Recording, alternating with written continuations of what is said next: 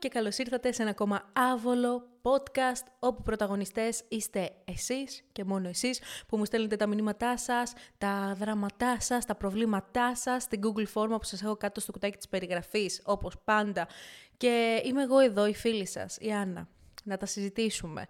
Εν τω μεταξύ σκεφτόμουν τις προάλλες, ε, όταν είχα τελειώσει το προηγούμενο άβολο podcast, το γύρισμα, ότι λέω πόσο δύσκολο μερικές φορές είναι και η αλήθεια είναι ότι έτσι ξεκίνησε και η ιδέα του Άβολ Podcast, πόσο δύσκολο είναι μερικές φορές να παραδεχτούμε κάποια πράγματα στον εαυτό μας, πόσο μάλλον να τα πούμε και στους κοντινούς μας ανθρώπους, γιατί έχουμε κάπως έτσι τον φόβο ότι θα μας κατακρίνουν. Οπότε να ξέρετε ότι εγώ εδώ, η φίλη σας η Άννα, μπορείτε να μου τα λέτε και δεν έχετε κανέναν τέτοιον φόβο. Βασικά να μην έχετε κανένα τέτοιο φόβο, γιατί εδώ δεν είμαστε για να κρίνουμε. Τα έχουμε κάνει χίλιες φορές σχεδόν όλα όσα μου στέλνετε. Εγώ τουλάχιστον με κάποια από τα γράμματά σας που έχουμε μιλήσει έτσι κατά καιρούς, έχω ταυτιστεί πάρα πολύ.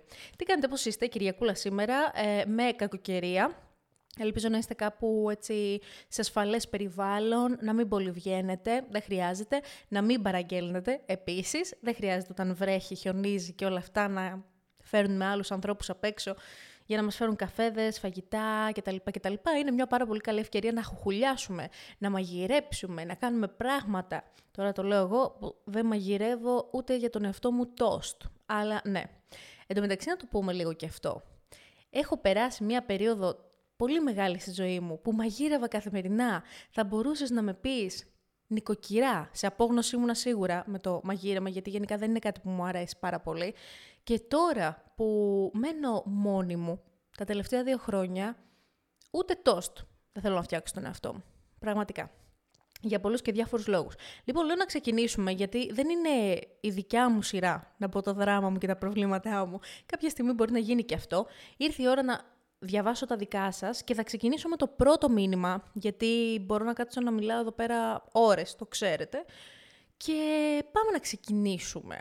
Λέει, Γεια σου Άννα, 25 χρονών και ερωτικός απογοητευμένη. Welcome to the club.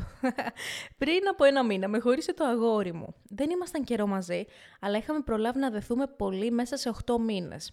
Όταν λέω πολύ, Εννοώ και σχέδια για το μέλλον και όνειρα και πράξεις, όχι λόγια. Το πρόβλημα σε όλο αυτό ήμουν εγώ. Ενώ μου έδινε τα πάντα, ok, okay, είχε και αυτό τα αρνητικά του στοιχεία, όπως όλοι, εγώ γκρίνιαζα χωρίς λόγο. Χμ, τι σου έφταιγε. Τελικά νομίζω πως φοβόμουν να δεχτώ ότι μου συμβαίνει κάτι καλό και αληθινό. Ωραία. Ωραία. Σε προηγούμενες σχέσεις είχα πληγωθεί. Τα έδινα όλα από την αρχή, δώρα, χρόνο, ενδιαφέρον και μετά καπνός. Όπα, όχι. Σε προηγούμενες σχέσεις είχα πληγωθεί, τα έδιναν όλα από την αρχή, δώρα, χρόνο, ενδιαφέρον και μετά καπνός. Οι άλλοι σε σένα. Οπότε, OK. Okay. Έτσι φοβήθηκα και αυτή τη φορά ότι πόσο θα κρατήσει. Θα φύγει κι αυτός, οπότε ας μην δείξω πολλά, ας κρατηθώ. Καλά έκανες από την αρχή. Αλλά αυτό το έδειχνε ότι ήθελε να μείνει. Εγώ παράλληλα είχα και τα προβλήματα που έχουμε όλοι οι νέοι, δουλειά, πολλές ώρες, άσχημες συμπεριφορές από τα αφεντικά κτλ. Μετά από κάποια προβλήματα υγείας, όχι σοβαρά, με πήγαν πίσω. Κλείστηκα και τον έκλεισα και αυτόν ώσπου τον Σεπτέμβριο έκανε ένα ταξίδι στο εξωτερικό ακαδημαϊκού ενδιαφέροντος. Από τη στιγμή μήνες πριν που είχα μάθει για αυτό το ταξίδι, αισθανόμουν ότι τίποτα δεν θα είναι το ίδιο μετά. Και είχα δίκιο. Αν και με αγαπούσε ακόμα, εγώ άρχισα να ζηλεύω, ενώ είχα τα θέματα μου και εκείνος προχωρούσε. Όχι ζήλια με την κακή έννοια. OK. Okay. Τον πίεσα πολύ και με άφησε. Ας κρατήσουμε αυτό. Μάλιστα. Χωρίσαμε επειδή ήμουν ηλίθια και δεν μπόρεσα να πιστέψω τι είχα. Φυσικά και το μετάνιωσα, φυσικά και έκανα τα πάντα για να γυρίσει. Όχι επειδή δεν ήθελα να ήμουν μόνη μου, αλλά επειδή δεν ήθελα να ήμουν χωρίς αυτόν. Και όχι επειδή έχασα την ασφάλεια, επειδή έχασα τον άνθρωπό μου μέσα στη βλακία και στο φόβο μη με κοροϊδεύει. Και τελικά έχασα τον εαυτό μου και ψάχνω να τον βρω. Αυτό που θέλω να πω εν τέλει είναι ότι εφόσον μπει σε μία σχέση, ας τα δίνουμε όλα, αν ο άλλος αξίζει. Ας μην κρατάμε πράγματα, γιατί εν τέλει κάποια στιγμή θα θέλουμε να δώσουμε άλλα, θα, θα θέλουμε να δώσουμε, αλλά ο άλλος θα έχει παγώσει. Με αγάπη Εύα, ιστερόγραφο 1. Με αγαπάει πάρα πολύ και γι' αυτό έχουμε κόψει κάθε επικοινωνία, μόνο που έκανε σαφές ότι έχουν τελειώσει όλα μεταξύ μας. Ιστερόγραφο 2. Ήταν ότι καλύτερο μου συνέβη ως τώρα και το έχασα από λάθη. Mm. Ιστερόγραφο 3. Έχεις ακούσει που λένε με τόσους μαλάκες θα περάσει και κανένας σωστός άνθρωπος και δεν θα μπορούμε να το διαχειριστούμε. Αυτό έπαθα. Εύα. Κοίτα να δεις τι γίνεται τώρα. Θα σου πω. Τις πρώτες σκέψεις διαβάζοντας το μήνυμά σου. Αρχικά, σε καταλαβαίνω απόλυτα, γιατί όταν πληγωνόμαστε, είναι λογικό να χάνουμε και την εμπιστοσύνη μας. Την εμπιστοσύνη μας στους άλλους ανθρώπους, δηλαδή να νομίζουμε ότι κάθε ένας από εδώ και πέρα που θα γνωρίζουμε, θα μας πληγώσει το ίδιο και θα πληγωθούμε τέλος πάντων το ίδιο όπως μας πλήγωσε ο προηγούμενος και ο παραπροηγούμενος και όλα αυτά. Δεν ισχύει κάτι τέτοιο εννοείται. Θεωρώ ότι όταν κατάλαβες ότι κάτι δεν πάει καλά με σένα, δηλαδή ότι δεν μπορείς να διαχειριστείς μία μη τοξική σχέση, ας το πούμε έτσι, μία υγιή σχέση, ίσως έπρεπε να το ψάξεις λίγο παραπάνω με τον εαυτό σου. Τώρα θες με φίλους, θες με ψυχοθεραπεία, θες με αυτοβελτίωση, βιβλία και όλα αυτά; Κάπως έτσι. Δεν ξέρω αν το κατάλαβες κατά τη διάρκεια ή τώρα που βγήκες από αυτή τη σχέση, συνειδητοποίησες ότι τελικά αυτό ήταν το πρόβλημα. Εγώ ήμουν το πρόβλημα κτλ. κτλ. Για να έφυγε ο άνθρωπος, πόσο πολύ τον πίεσες; Και Καλά, έφυγε. Γιατί, οκ, είναι λογικό ότι ο, κα, ο καθένας μας κουβαλάει τα τραύματά του, τα προβλήματά του, τα κόμπλεξ του, τις ανασφάλειές του και όλα αυτά. Όλοι μας. Κανείς δεν είναι τέλειος. Αλλά ο άλλος, ρε παιδί μου, δεν είναι. Απαρέ... Όχι απαραίτητο. Δεν είναι αναγκασμένος να κάτσει εκεί για να κουβαλήσει και τα δικά μας όταν είμαστε σε μια σχέση. Οπότε αυτό είναι δικό μας κομμάτι. Είναι δικό μας πρόβλημα για το πώς θα διαχειριστούμε εμείς τα θέματά μας. Οπότε τον καταλαβαίνω εν μέρη που έφυγε. Αυτό λίγο που δεν καταλαβαίνω και δεν, δεν μπορώ, δεν είμαι στα παπούτσια του, αλλά θα το πω, θα το μοιραστώ για να μου πείτε κι εσείς. Δεν καταλαβαίνω πώς γίνεται ένας άνθρωπος, αν όντως σε αγαπάει τόσο πολύ. Αν όντως έχει περάσει πολλά μαζί σου, έχει κάνει πράγματα για σένα, να σου δείξει ότι σε αγαπάει και όλα αυτά, σε μια δύσκολη στιγμή που εσύ γίνεσαι λίγο πιο ευάλωτος και τον πιέζεις. Στην ουσία, σίγουρα δεν το διαχειρίστηκες με καλό τρόπο για να έφυγε, ξαναλέω. Βέβαια, δεν μου λες πολλές λεπτομέρειες. Δηλαδή, είχατε τσακωθεί πολλές φορές, τον πίεζες με ποιο τρόπο; Τύπου όταν πήγε αυτό το ταξίδι του, τον έπριζες; Τι είχε συμβεί σε όλο αυτό; Αλλά πώς γίνεται να το τελείωσε και τώρα να μου λες ότι έχετε κόψει κάθε επικοινωνία και αυτό σου έχει σίγουρα ξεκαθαρίσει ότι δεν πρόκειται να ξαναγίνει κάτι μεταξύ σας, αλλά σε αγαπάει. Τον πίεσες τόσο πολύ που λέει: Ξέρεις κάτι, εγώ νοιάζομαι για αυτόν τον άνθρωπο, αλλά από μακριά και αγαπημένη, ή δεν παραδέχτηκε το λάθος. Θέλω να πω ότι του μίλησες, του είπες ότι ξέρεις κάτι. Εγώ έχω αυτά τα θέματα. Ε, το καταλαβαίνω. Χίλια συγγνώμη. Θα το διορθώσω αλλά όντως να το διορθώσει, όχι αυτό που λέμε το χίλια συγγνώμη θα αλλάξω και κανείς δεν αλλάζει. Θα πρέπει να το θες. Θες εσύ να αλλάξεις. Ε, Επίσης, καταλαβαίνω και τη δική του μεριά, γιατί έχω βρεθεί και εγώ σε σχέση, ας πούμε, που ο άλλος άνθρωπος ήταν full τοξικός. Και, αλλά εγώ βέβαια ήμουνα, εγώ είμαι και της υπομονής. Έχω γαϊδουρινή υπομονή μέχρι να μου τελειώσει, να πω ότι γεια σας. Γιατί είμαι και αυτό το άτομο που θα πρέπει να φτάσω στα άκρα στα άκρα εννοώ, πώς, πώς να το πω, όχι στα όρια μου, πάνω από τα όρια μου, για να πω τέλος. Αλλά όταν ο άλλος ήρθε τέλος πάντων να μου ζητήσει συγγνώμη και να μου πει αυτό και αυτό, εγώ ήθελα να δω με πράξεις ότι όντως κατάλαβε το λάθος του, δηλαδή ότι ήθελε να αλλάξει προς εμένα και προς τον εαυτό του εννοείται. Αυτό θέλω να καταλάβω. Το έδειξες, δεν το έδειξες; Επίσης, ειλικρινά νιώθω ρε παιδιά ότι σίγουρα τα τραύματά μας από προηγούμενες σχέσεις ε, είναι κάτι που θα κουβαλάμε πάντα και πραγματικά δεν έχω φτάσει στο σημείο να πω. Βασικά, σκέφτομαι. Ακούστε τώρα εδώ τη σκέψη μου. Τα ξεπερνάς ποτέ αυτά τα τραύματα, επουλώνονται 100% ή απλά μέσα από ψυχοθεραπεία και όλα αυτά μαθαίνεις να ζεις μαζί τους, μαθαίνεις πώς να τα διαχειρίζεσαι, μαθαίνεις πώς να αντιδράς καλύτερα μαζί με αυτά τα τραύματα. Αυτό δεν μπορώ να καταλάβω γιατί είναι πάρα πολύ δύσκολο. Όμως, αυτό που θέλω να πω και πραγματικά ξέρω ότι είναι δύσκολο στην πράξη είναι ότι δεν γίνεται να προχωράμε στη ζωή μας πληγωμένοι από προηγούμενες σχέσεις και να μην έχουμε εμπιστοσύνη στους άλλους ανθρώπους. Πρέπει να έχουμε εμπιστοσύνη στον δικό μας εαυτό. Για να κάναμε αυτή την επιλογή, πρέπει να μας εμπιστευτούμε. Δεν μπορείς να βασίζεσαι στο τι θα κάνει ο άλλος. Το τι θα κάνει ο άλλος είναι δικό του πρόβλημα. Το θέμα είναι τι κάνεις εσύ. Και με αυτό θέλω να πω ότι ναι, μπορεί και η, και η επόμενη σχέση και η παραεπόμενη σχέση και η μεθεπόμενη και όλα αυτά πάλι να σε πληγώσουν κατά κάποιο τρόπο, αλλά δεν γίνεται να προχωράς έτσι στη ζωή σου. Σκεπτόμενοι ότι, α, και αν με πληγώσει, και αν με απατήσει, και αν με...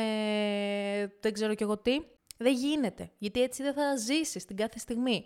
Οπότε για μένα, αυτό που μπορείς να, που μπορείς να κάνεις, αυτό που θα σου πρότεινα βασικά, είναι κάτσε λίγο με τον εαυτό σου, κάνε δουλίτσα με τον εαυτό σου, ξεκίνα κάποια συνεδρία. Αν δεν έχεις την οικονομική δυνατότητα, βρες έναν άλλον τρόπο.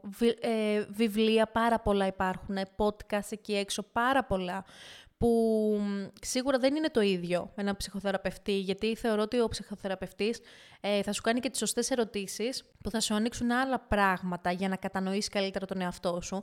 Αλλά έχω πιάσει πάρα πολλές φορές τον εαυτό μου να ακούω κάτι σε ένα podcast ή να διαβάζω κάτι σε ένα βιβλίο και πραγματικά να λέω «Ωχ, αυτό είναι». Γι' αυτό αντίδρα, ε, αντέδρασα έτσι εκείνη τη μέρα με εκείνο το άτομο και και και και και. Καταλάβατε. Οπότε κάτσε τώρα, εφόσον έγινε ό,τι έγινε, βρέστα με τον εαυτό σου και ποτέ δεν ξέρεις. Μπορεί εκείνος να λέει ότι δεν θα γίνει ξανά ποτέ τίποτα μεταξύ σας. Άκουσε, ποτέ δεν ξέρεις πώς θα φέρνει ο χρόνος.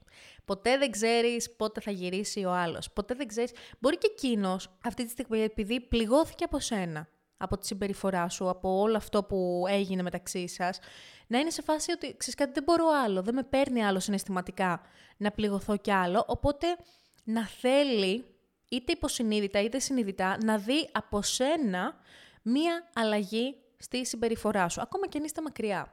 Δεν χρειάζεται να είστε συνέχεια με τα μηνύματα, τι κάνεις, πώς είσαι και όλα αυτά και να έχετε μια συχνή επαφή για να καταλάβει τη διαφορά. Οπότε πάρε το χρόνο σου. Για μένα αυτό είναι το κλειδί για να κατανοήσεις καλύτερα τον εαυτό σου. Γιατί νομίζω ότι αυτό ήταν το τεράστιο πρόβλημα μεταξύ σας. Ότι εσύ δεν ήσουν έτοιμοι να μπει σε μία τέτοια σχέση με αυτόν τον άνθρωπο ή τέλος πάντων με οποιονδήποτε άλλον άνθρωπο. Γιατί και κάποιος άλλος να ήταν, πάλι τα ίδια θα γινόντουσαν. Και καταλαβαίνω και αυτό που μου λες στο τέλος, το ιστερόγραφο 3. Ε, θεωρώ ότι όταν όντως συνηθίζεις ένα μοτίβο συμπεριφοράς άλλων ανθρώπων, ε, κάπως είναι το comfort zone σου αυτό. Είναι, νιώθεις μια οικειότητα, άρα και μια ασφάλεια. Ε, οπότε βγαίνοντας από όλο αυτό το comfort zone, όταν ο άλλος δηλαδή σου συμπεριφέρεται διαφορετικά από αυτό που έχεις συνηθίσει, κάπως ε, το σύστημα μέσα μας χτυπάει καμπανάκια και νιώθει ότι ε, είναι επικίνδυνο, είναι κίνδυνος, δεν είναι το σωστό. Ενώ μπορεί να είναι το σωστό. Απλά έχουμε συνηθίσει σε κάτι άλλο. Πολύ κακό πράγμα αυτό για μένα, Εύα, ηρέμησε, χαλάρωσε και πίστεψε με, ο κόσμος δεν τελείωσε με έναν χωρισμό. Ε, μπορεί να ήταν για να γίνει. Βρες τον εαυτό σου εσύ, κάνε δουλίτσα και πίστεψε με τα καλύτερα θα έρθουν. Τράστ Τα καλύτερα θα έρθουν. Πραγματικά λίγο κάπως στεναχωριέμαι με όλα αυτά γιατί καταλαβαίνω πώς είναι να κουβαλάς τραύματα από προηγούμενα, προηγούμενες σχέσεις και μερικές φορές εντωμεταξύ πιάνω τουλάχιστον τον εαυτό μου να σκέφτομαι ότι άξις κάτι αυτό κάπως το τραύμα τέλος πάντων ε, το ξεπέρασα. Και να γίνεται κάτι μετά από καιρό, όχι μεγάλο, κάτι απλά που με κάνει triggered και παθαίνω όχι κρίση άγχους, όχι κρίση πανικού. Ε, βασικά κρίση πανικού δεν έχω πάθει ποτέ, αλλά έχω νιώσει αρκετές φορές να είμαι στα όρια ότι θα πάθω κρίση πανικού και προσπαθώ κάπως να με ηρεμήσω. Ε, το καλύτερο πράγμα που μπορούμε να κάνουμε όταν δεν νιώθουμε καλά και όταν ε, νιώθουμε ότι θα σκάσουμε και πιεσμένοι και ότι θέλουμε να κάνουμε μπαμ, ε, να λέμε δυνατά στον εαυτό μας, με το όνομά μας. Εγώ λέω, ας πούμε, Άννα, είσαι ασφαλής. Άννα, δεν θα πάθεις κάτι κακό. Άννα, είσαι ασφαλής. Γιατί νιώθω ότι ο οργανισμός μου όχι απλά θα κάνει μπαμ, δηλαδή ανεβάζω ε, ταχυπαλμίε και όλα αυτά. Τέλος πάντων, αυτά είναι δικά μου θέματα τώρα. Απλά σας το λέω ότι αυτό, τουλάχιστον αυτή η φρασούλα που είναι πάρα πολύ μικρή και πολύ δύσκολη να γίνει, γιατί ε, ακόμα και εγώ στην αρχή, όταν ξεκίνησα να το λέω, ε, κάπως κρίντζαρα, να, πω, να το πω έτσι. Ε, αυτή η φρασούλα με έχει βοηθήσει πολύ, σε πολύ δύσκολες στιγμές. Λοιπόν, πάμε παρακάτω. Λοιπόν, γεια σου Ανούλα του χιονιά. Δεν μου άρεσε αυτό. Εγώ είμαι η Ανούλα του καλοκαιριού και σε έχω γεννηθεί Δεκέμβρη. η ερώτηση είναι μία. Γιατί όλοι οι άντρες είναι μαλάκες; Να το. Να το! Ξέρω πως τους τσουβαλιάζω όλους, αλλά πολύ καλά κάνω. Έξαλλη. Είμαι 31, single, εδώ και τρία χρόνια και το dating πάει χάλια. Ο ένας παντρεμένος χωρισμένος που δεν θέλει δεσμεύσεις. Ο άλλος πολύ μικρός για να δεσμευτεί αφού θέλει να ζήσει τη ζωή του. Ο τρίτος, συνομήλικος που ακόμα μένει με τους γονείς και νιώθει και εκείνος πως δεν έχει ζήσει τα πάντα στη ζωή του, οπότε δεν θέλει να επενδύσει σε μία σχέση. Μην ξεχάσουμε φυσικά τον κύριο Η καριέρα προηγείται, οπότε θέλω κάτι χαλαρό. Έχω βαρεθεί να μπλέκω με όλους τους συναισθηματικά μη διαθέσιμους και πλέον πιστεύω με την ψυχούλα μου πως δεν υπάρχουν και έξω άντρες που να τολμούν. Συγγνώμη για το, έξασμα, για, συγγνώμη για το ξέσπασμα, αλλά είμαι έξαλλη. Να το, το πω εγώ. Κορίτσι μου. Κορίτσι μου. Αχ, πού πού να το πιάσω; Θα το πιάσω από το ότι δεν έχει να κάνει μόνο με τους άντρες. Δεν ξέρω αν το έχετε συνειδητοποιήσει, αλλά πλέον η κοινωνία μας είναι έτσι. Δεν έχει να κάνει με άντρες. Έχει να κάνει με τους ανθρώπους. Γιατί και οι γυναίκες, πολλές γυναίκες είναι έτσι και πάρα πολύ καλά κάνουν. Όπως και πάρα πολύ καλά κάνουν και οι άντρες. Όσοι δεν νιώθουν ότι δεν μπορούν να επενδύσουν σε μία σχέση ή ότι δεν θέλουν να δεσμευτούν ή οτιδήποτε τέτοιο. Δεν μπορούμε να αναγκάσουμε κάποιον να μπει σε μία σχέση μαζί μας. Το νέο trend, πώς να το πω, δεν ξέρω πώς να το πω, είναι το ότι οι άνθρωποι δεν θέλουν να δεσμευτούν, δεν θέλουν να είναι σε μία σχέση, όλοι θέλουν να είναι ανεξάρτητοι, ελεύθεροι. Όχι ότι εγώ δεν πιστεύω καθόλου ότι μία σχέση ε, σε κάνει να μην είσαι ελεύθερος. Ακόμα ρε παιδί μου και όπως το λέμε. Δηλαδή αυτό το είσαι δεσμευμένος. Δεσμευμένος με τι; Ε, είσαι ελεύθερος. Τι σημαίνει είσαι ελεύθερος; Ελεύθερος είμαι και σε μια σχέση. Καταλάβατε πώς το εννοώ.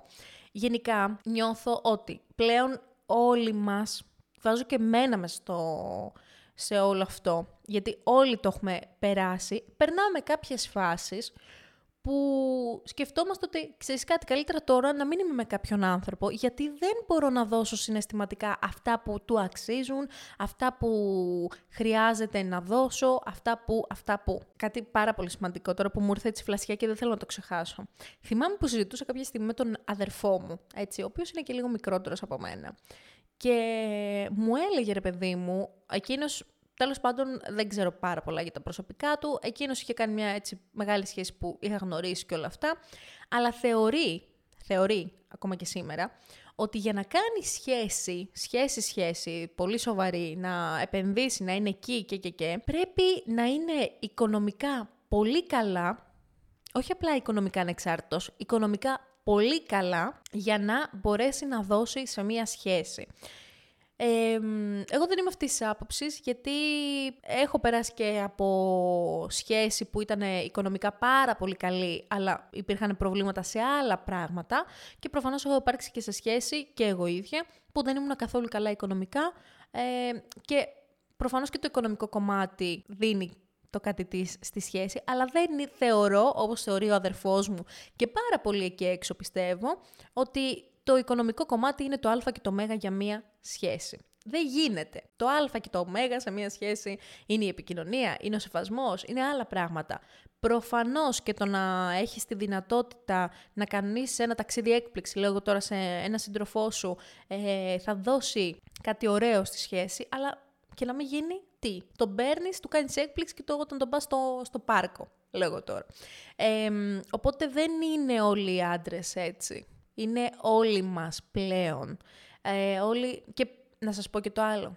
Πλέον ε, το γεγονός ότι το σεξ εκεί έξω είναι πάρα πολύ εύκολο να το βρεις. Πάρα πολύ δηλαδή είναι διαθέσιμη απλά και μόνο για το σεξ. Ε, ειδικά για τους άντρες. Να το πάω έτσι τώρα, αν και, και πολλές γυναίκες το, το σκέφτονται έτσι.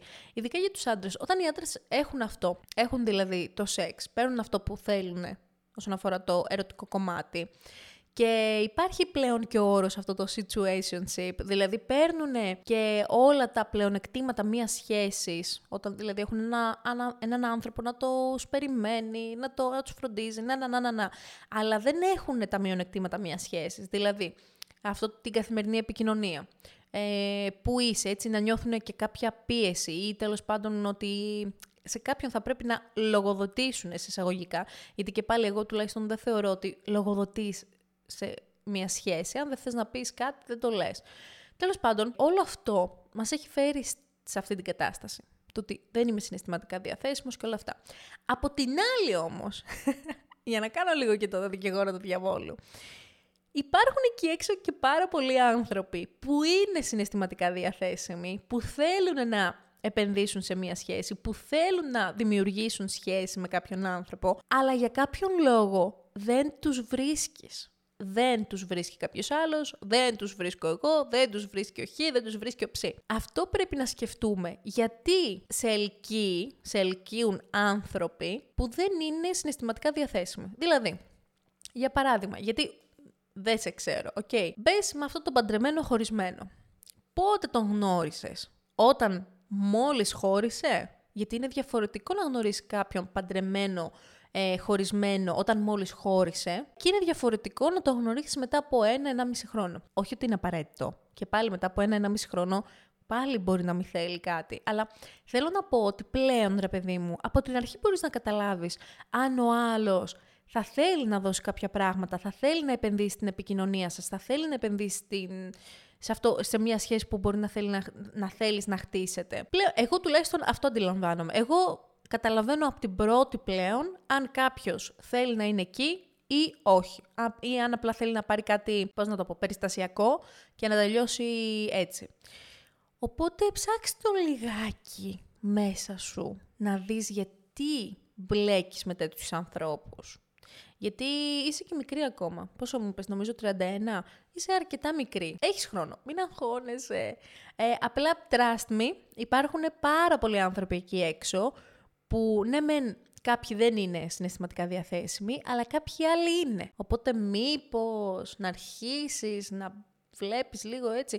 Γιατί κάποια στιγμή θέλω να το θίξουμε και αυτό, αν μου δοθεί η ευκαιρία σε ένα podcast, έχετε συνειδητοποιήσει λίγο αυτό που λέμε το ότι είναι πολύ καλό παιδί, αλλά δεν με τραβάει. Και όλοι οι άλλοι που είναι μαλάκες μας τραβάνε. Γιατί συμβαίνει αυτό; Θα το θίξουμε σε ένα άλλο podcast.